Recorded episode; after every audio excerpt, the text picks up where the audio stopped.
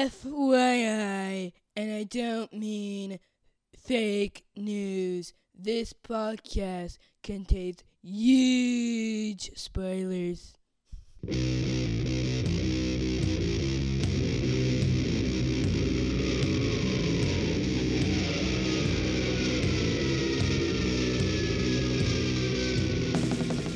Hey everybody, welcome to episode 359 of the podcast that goes SNIKT.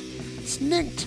I'm your host, Jason, Ghost Baby Venable, and it's a bonus flashback episode on Wolverine number 44. And I know, I'm gonna be hit and miss on whether bonus episodes are really bonus or not, or whether they're really just whole episodes, but this one will probably be pretty short just have one issue that's kind of a sidebar. In fact, this episode really goes in conjunction with um, 358, which should come out at the same time, uh, featuring, of course, the, the majestic John Wilson. And we talked about how this issue kind of pivots from one scene in issue 43. Wolverine kind of has a flashback slash memory, and then carry on with the rest of 43. Of course, you don't know that in 43. You only know it from the first page of this issue, but we'll get to that in a minute. But, um, yeah, definitely a kind of commercial issue um, in the middle of uh, Larry Hama's run up to Wolverine 50. Uh, there's going to be a couple of these that just kind of stick out like a sore thumb as not being really part of uh, his uh, his march to 50. Um, and 44 is one of those. Um, so we have the first page by Silvestri, um, and it's a really cool page. It's uh, Wolverine at night in Central Park, perched on a big rock uh, with the moon behind his head, and that is really just a full page splash version of one of the panels, like I said, from issue 43. Um, before he goes to the zoo, he kind of stops on that rock. Uh, John and I talked about it, and he kind of thinks, self narrates for a minute, and then you know goes to the zoo and has that whole story. Well, here it's that same scene, but he stops and remembers some other stuff. So we'll get to that in a minute. But I did want to point out this first page is by Silvestri because that's all that Silvestri does. Well, other than the cover. He also does the cover, which is Wolverine underwater. Um, his menace as old as time, as cold as death, and he's in like the jaws of a sea creature, like a sea monster. Um, it's kind of reminiscent of that uh, the Acts of Vengeance Tiger Shark cover by John Byrne. Um, it's a, actually a really nice cover though. It's it's a really clean Silvestri cover. Um, like Wolverine's cowl and claws, everything just really crisp and clean. Um, whereas he's been doing a little bit sketchier, like torn up uniforms. He's uh, this uniform is, is fresh out of the dryer until he goes into the water. but some really nice cover, nicely colored, nicely rendered. It, it looks really good. Um, as far as the rest of this comic, we have Babes at Sea, which is uh, written by Peter David, penciled by Larry Stroman, inked by Al Milgrom, letters by Pat Brosseau, and colors by Steve Buccellato. Um, yeah, and like we said, Wolverine starts perched on a Central Park rock, and then he's thinking about how he just almost drowned with Sabretooth um, in issue 42, or 41 and 42 really, where he fights Sabretooth in the sewer, uh, gets the dad bomb dropped on him, almost drowns. Um, you know, and he says, well, there's another time I was in the water, and then we get this story, which is basically him having like a bad dream about a floating like ghost, like in utero baby. Um, actually, this first couple of pages are really cool. It's kind of psychedelic looking. Um, of him, the baby getting swallowed by almost like uh, you've ever been to like what's the museum of like the big like ancient shark jaws? It's just the jaws, just the bones. The baby kind of gets swallowed up by that, and Wolverine tries to follow, and there's all these like waves of pink and yellow and orange. It looks really cool. Um, and then there's a uh, Bonaventura uh, cruise ship in the in the background. And Wolverine wakes up in the cabin of the cruise ship. He kept having these dreams, and he went to the dock and saw the ship. He's like, "Well, that's the boat for my dreams. I got to get on that business." And he did, and so he gets in the in the boat, goes on this cruise, but he, the nightmares just keep getting worse. So he walks around the cruise and he meets three pregnant women. And and Peter David, I guess, being progressive, talks about how all three of them are unmarried. They're all three single moms to be. Like, what are the odds that all three them? And they met at their gynecologist and decided, hey, let's be friends and go on a cruise together. I'm sure that kind of thing happens in real life all the time. I don't know, maybe it's a really wealthy like clientele and they can all be like, yeah, let's just pick up and go on a cruise with strangers. Um anyway, so Wolverine meets them, he kind of flirts with them a little bit, but then he hears this demonic laughter and one of the girls went for a swim, but she is killed in the pool. And there's blood in the pool, and Wolverine jumps in and he tries to. He sees this creature, and he tries to fight it, but doesn't have much luck. And then he meets the first ghost baby. He was trying to eat me, the baby says underwater, I guess telepathically. So Wolverine swims back up, pulls the body out, but it's too late. So he tells the other two girls, "Go to your cabins, sit tight." if he's trying to eat babies, he may be after your babies. I don't want that to happen. So, you know, I'm going to literally jog around the cabin. I actually kind of like the art in this issue, but uh, Wolverine's he puts on his costume that night to kind of investigate and stroll around, but he's all like hopping like a kangaroo. Uh, it's kind of funny. So he hops around the deck looking for this evil monster. He checks on the girls' cabins just to see if anyone circles around. One of the girls gets bored, gets literal ship cabin fever, can't stay in there any longer. She's she's had as much as she can take, and she she leaves and she goes in the elevator, and this giant monster fist breaks through the ceiling and, and grabs her and, and eviscerates her. And Wolverine hears the scream and he pries open the elevator doors, sees the hole in the roof. There's a hole in the roof! And uh, he climbs through the hole. Um, all again, the art's really cool. And he sees the just mangled body hanging in the elevator cables. And then he sees the monster. And he tries to fight the monster. But the monster uses his own claws to cut.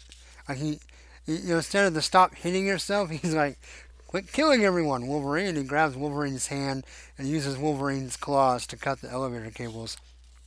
And then runs away. Now Logan is left. He grabs both sides of the elevator cables. It's really hard on his muscles and his adamantium bones. And he can't hold on forever. But then the monster comes back and hits him, gives him a little love tap. And he falls down. Everyone in the elevator dies except for Wolverine. And he sees another ghost baby just kind of looking at him sadly. Like, you, you couldn't save me. They got me. And, um, of course, the police and security are all like, this is kind of suspicious. Here's this guy dressed in this costume. He's got claws. And everybody's dying. Like, maybe we should do something. But he's like, I don't have time for you guys. And he runs off.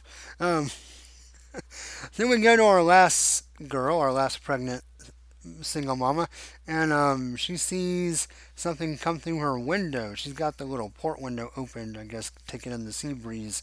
Um, and this hand reaches in and grabs her, and it's about to kill her. And Wolverine literally like hops in again, kind of like a kangaroo. And the way Stroman draws his cow kind of has a kangaroo type feeling to it, actually. Um, it's actually a really cool art um, is just kind of funny. It's not typical Wolverine action. It's kind of bouncy. It's not bad, and it looks cool. Um, it's just different, I guess. So anyway, Wolverine bounces in. We get some more just great panels. I really like Stroman's Wolverine, actually. Um, and he knocks the creature, or the demon, or the monster off the side of the boat, overboard, into the water, and realizes that metal, the, the beast does not like metal. And so he uses his claws, and then he, they're heading towards the uh, rotors. Um, I'm sorry, the, the, ship propellers. he's like, well, if he doesn't like my claws, he's really gonna hate these. And he uh, puts the the demon monster through the propeller and somehow manages not to get sucked in um, as he turns the ocean into monster stew. Um, so he says, "No more babies for you." And he goes back on the boat, dresses back in his Logan clothes, goes to check on the last lady who has long brown hair in one panel and then short blonde hair in the next panel. and says, You know what? I think your baby's going to be real special. And she's like, Aw, thanks, Logan. That's great. I love you. I'll, you'll never see us again. the end. The end. I um, did want to point out one thing. Uh, so there's one of those uh, entertainment this month, if you remember those ads. And there's an ad for X Men upcoming number one. And it's got the Jim Lee like Cyclops art, but it's all like miscolored. Like it's Cyclops with the yellow visor, red wristbands, and then a blue shirt and blue pants with black undies. Um, it's actually not a bad look. They should maybe do that sometime. Of course, he has the 90s like T strap on his chest. Anyway, I thought that was interesting. Um, so this story is kind of not my favorite kind of Wolverine story. I mean, there's a monster in the water. I'm gonna cut it up and you know that stuff. Um, I like the art. I don't.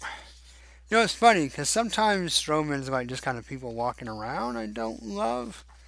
But Wolverine in his costume and the action looks, it just fits his style. I mean, just, he draws just a really nice kind of squatty, thick faced, that makes sense, Wolverine uh, with a big cowl and um, just kind of, yeah, it's kind of uh, trollish almost in a way.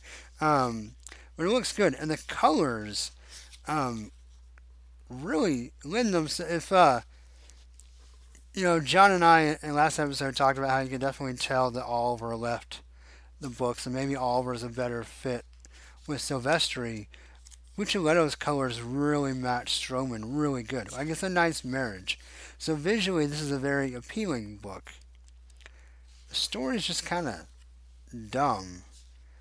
And you know, I'm a I'm a Peter David fan for the most part. His Wolverine stuff has been well, the, the flashback episodes that we've done in the Wolverine solo series by Peter David stories have not been particularly to my liking. I don't know if it's subject matter. It's not necessarily like he misses the character. Though there have been times in other issues where I was like, well, I don't know. But this one is not as much that it doesn't feel like Wolverine. It's just I don't know. I just couldn't bring myself to really care about the. I mean, yeah, in real life, I don't want demons to eat babies, but as a as a fictional Wolverine story, I'm not sure it's all that interesting. And especially, I mean, I think the most interesting part actually is that, well, the most interesting and also kind of maybe the most troublesome. Uh, and I don't want to get into like political stuff, but. So it's interesting that he's unable to save the first two ladies, and then of course the ghost babies, or the ghost of the unborn babies that are murdered uh, with their moms. Um, and so that kind of makes it's interesting because Wolverine, like, of the three women he meets and wants to protect, he fails to protect two of them. So he only has like a 33% success rate, and that one just barely in the nick of time, which, you know, comic story. You you want your hero to show up in the nick of time, no big deal. Um, but he fails two thirds of the time, and that is kind of interesting, except for they don't really talk about it or explore that or what it means. I mean, he definitely has. He's definitely angry at the beast for the violence it's doing, but there's not this like wrestling like, oh, well man, I really let these these guys down, or you know, I don't know. It's almost like from the, the tone of the narration and even the way the story just kind of jumps through the story like pretty quickly it's like the first two deaths are or four deaths however you want to count it are, are inconsequential um, there's just no real consequence to them other than pissing wolverine off which is not necessarily a good thing for their for I don't know. I mean, not that you have time in the story to like fully develop all three of these women and talk about, oh, I'm having a boy or I'm having a girl. I'm going to name this Mary or you know John or whatever. But so through there, they flirt, they die. Wolverine gets pissed off. He saves the last one. Um, from this kind of obscure, vague, don't really see a lot of detail demon. It was kind of like um, the Shadow King form from not the original, but the Muir Island Saga one, kind of the big, beefy, beastie Shadow King, uh, kind of reminiscent design to that. Um, I don't know. I really struggled with what to rate this one. I mean, story wise, I kind of want to give it a two. But art wise, I want to bump it up. Do I bump it up to a 3? Maybe if I just hadn't given 43 a 3, because this is not as good as 43. Well, or maybe it kind of is. I don't know. Yeah, no, I just, I didn't care for it. I'm to do, uh, I'm to do 2 out of 6 claws for Wolverine 44. If, if someone was on here talking to me and they really liked it, I can maybe bump that up to a 3 but um, my two's two's the starting place. So that's that's it. Um, we'll get back to the the Hama story uh, next time with Mr. Wilson again. Um, did want to point out a couple of things though while we're talking about flashback episodes. So um, my friend Grant on Twitter, who has the uh, Sentinel of Liberty podcast, which you should all 100% check out because it's great. Um, anyway, his uh, his Twitter, let me find it real fast. Is the Sentinel of Liberty Sentinel, Sentinel of Liberty podcast, but the actual Twitter handle is at What Would Cap Do with an underscore between Would and Cap. Anyway, he was uh, catching up on some flashback episodes and mentioned um, some stuff about some of Claremont's original intent with Wolverine and asked if I, you know, what I knew about it or thought about it. Um, this is actually one that I was not as familiar with. Apparently, Claremont has, uh, what's the word? Not disposed. Um, anyway, revealed this in, in interviews and stuff. But um, so I guess his his long term game plan with Wolverine, which is it's funny because you hear, you know, Wolverine's overarching overall popularity due in large part, respectively, to uh, Chris Claremont and John Byrne, particularly on their Uncanny X Men run, really bringing Wolverine to the forefront.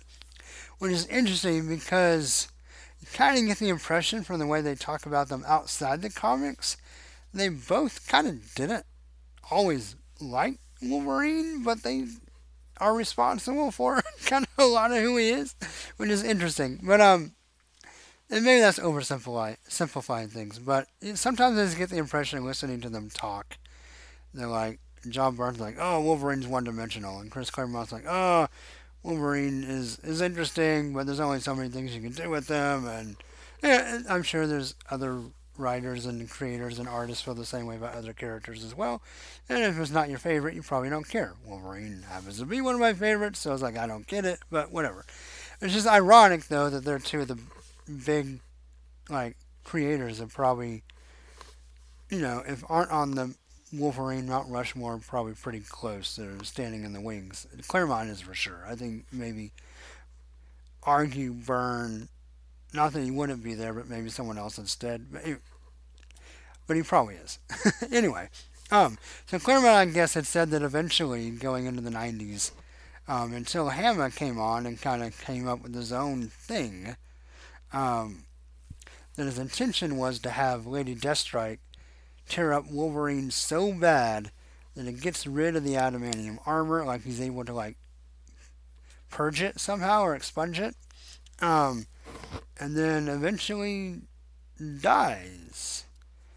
And then, which is weird because, well, anyway, I'll go and tell. So, so Grant went on to say that you know the idea that Claremont had was to have him resurrected by the hand and be like, you know, a big arc super villain like for the X Men. Like the X Men had to like take him down in like a big story, um, you know, as leader of the Hand. Um, of course, we see hints, hints of this in other stories later, right? Um, enemy of the state is something that alludes to some being at least controlled by the hand. Uh, Wolverine loses adamantium and fatal attractions. He eventually becomes a horseman of death and has to fight the X Men um, with Apocalypse. So these things are not things that are exclusive to this idea. Um, but it brought up some interesting kind of points for me. Um, I'd be interested to hear what other people think. Well, first of all, have you heard that? Do you like anything? It would have been a cool story. I think it could have been. I'm curious though because the healing factor is kind of what keeps the adamantium in check. But I guess the idea too, though, is in Claremont, anything really, until Claremont leaves, we don't get this like godlike healing factor. So I guess the adamantium, losing the adamantium, may have been enough to kill him. Like just how painful and and whatever that it was, um, could have caused his death. I like the idea of Deathstrike being the one that does it. Um, you could argue maybe more fitting for Sabretooth, but um, neither of them kill him in the actual Death of Wolverine series that comes later.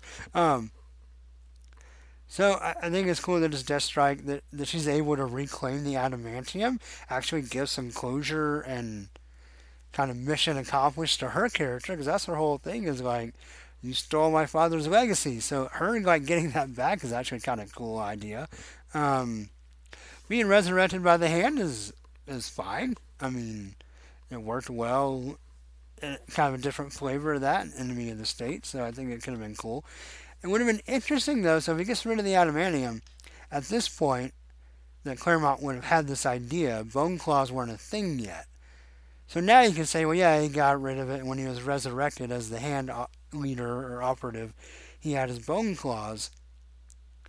But I'm curious if Claremont's idea was that he just, when he got rid of the adamantium, he wouldn't have claws anymore, or it would always be like uh, like X23 is now, where her skeleton is not unbreakable, but her claws are still coated in adamantium.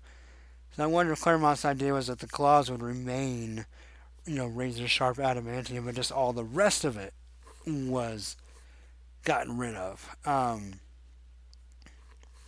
you know, the idea then, of course, you know, Wolverine can be shot through the head or whatever to, to die as well as drowning, or just the overall excruciating pain of losing the adamantium.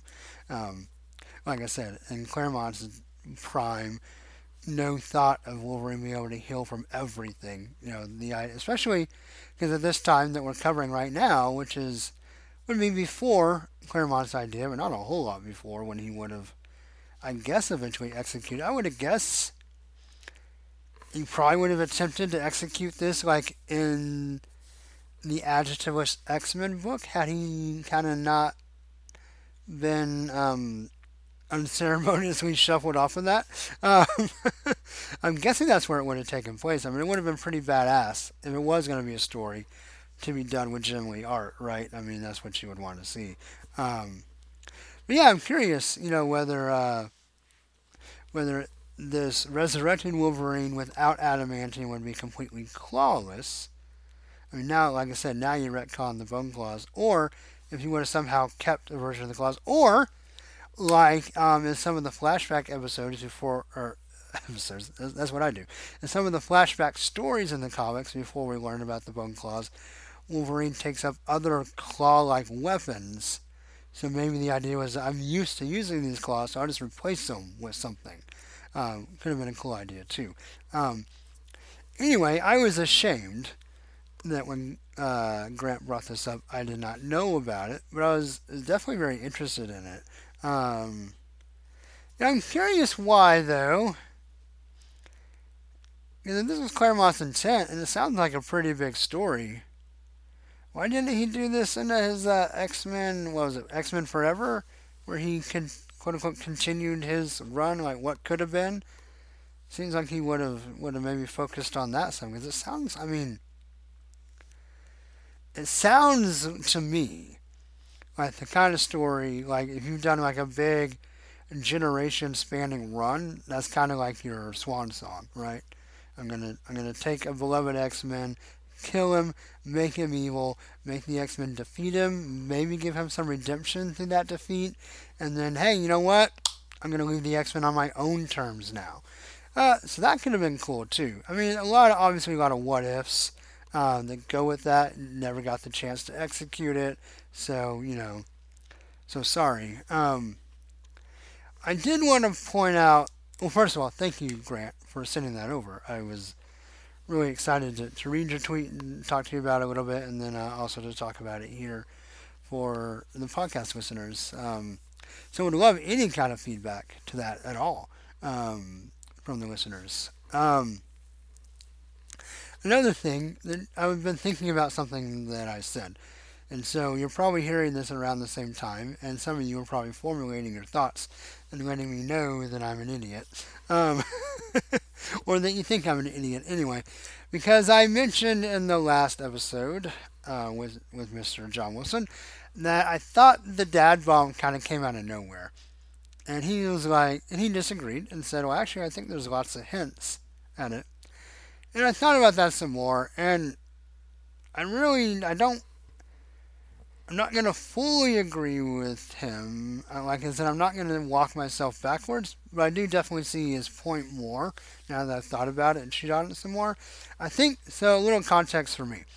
So I talked about how 41, like I had bought, alright, so as a child, as a kid, teenager, had bought some random Wolverine back issues and stuff and had caught on after his Punisher War Journal story and then you know getting into X Men. And 41 was kind of my first real foray into like collecting. I had like some early issues from the teens and jumped out um, after basically after Claremont left, and then didn't pick it back up again until 41. So I didn't have a lot of. So in in this story that we just covered with John, Sabretooth says, I'm your dad. Wolverine's like, I don't believe it. And then Fury says, Well, he's not your dad, but he really does think he does. Or he really thinks he is. And that's why I said that. Like he's as far as he knows, he's telling the truth. It's just not the truth. He's delusional. Um, and so going back and reading old Wolverine Sabretooth stories, any hint that they might be related in that way, I already knew, at least subconsciously, wasn't true. Now, I think there's a lot of clues, a ton of clues, and we've talked about this on several episodes, that they have a past together. Um, from the get go, they seem to know each other, they seem to not like each other. Um, you know, from their first fight, they're kind of antagonizing each other and talking about possible past encounters and I think maybe you can read some of that. And I don't know if there's anything. I'm going to talk to John about this again when he's on the next flashback episode. Is there anything, anything particular that says it has to be paternal, or whether that's just one possibility, and so he wasn't surprised when the nature of the relationship, from Sabretooth's point of view, was thought to be paternal. But having already read these first, even when I did the, the, the podcast, going back and reading those, I think I automatically just kind of filtered it through, even trying to build it through as like reading it or covering it for the first time. That yeah, there's definitely a connection, but nothing jumped out like father to me. And so that's what I meant when I kind of said the the dad bomb was kind of out of left field, even though I do agree with John that, that Larry Hama was taking some preconceptions and some hints, throwing them in front of you and then pulling them back, right? Like, which is very clever and, and made for a great story. Um, I think maybe where I missed that was that I had already filtered those old stories through this story. And knowing that the idea of Sabretooth being his dad was a tease, but they're definitely somehow related. Um, so anyway, I and I remember thinking, and we'll find out exactly what happens as we go through. Even after reading these as a kid, I was like, oh, he's not his dad. Then who is he? Is he his brother? Is, you know, what do they do? They definitely know each other. And he's not his dad anymore. So, anyway, I just, just want to kind of clarify where I came from on that. Um, because I'm sure some of you, I'm sure most of you were probably in the same camp as John and being like, well, yeah, there's a ton of references to, to his being his dad. Why? uh, What did you mean? It came out of left field. So, I'm not saying I'm right at all. I'm just saying maybe a little context to why I maybe read it a little bit differently. And really probably wouldn't have talked about this except for I needed to pad out this episode a little bit. so that's what I did. Um, yeah. So anyway, that's going to do it for this Bubba bonus flashback episode. Hope you enjoyed my very quick coverage of Wolverine 44, which was not my favorite issue. But, you know, the one interesting thing, and this is kind of a warm up for David and Stroman's new X Factor book, or the new direction in X Factor, which I am pretty excited to read. I have some fond memories of that. And so, you know, there's definitely some interesting points to this issue, and it's definitely a nice little warm up for that. Um, just didn't quite click for me from a writing standpoint. But anyway, that's gonna do it. So um, up next, I think should be um, kind of the first wave of Dawn of X with the Excalibros, and then we'll get uh, John back here as soon as we can to uh, do some more uh, solo Wolverine. So as always for the podcast that goes SNIKT, uh, you can like the Facebook page. Twitter is at sniktcast. Show notes at sniktcast.podbean.com. And until next time, everybody, hugs and snicks. Bye bye. And snacked.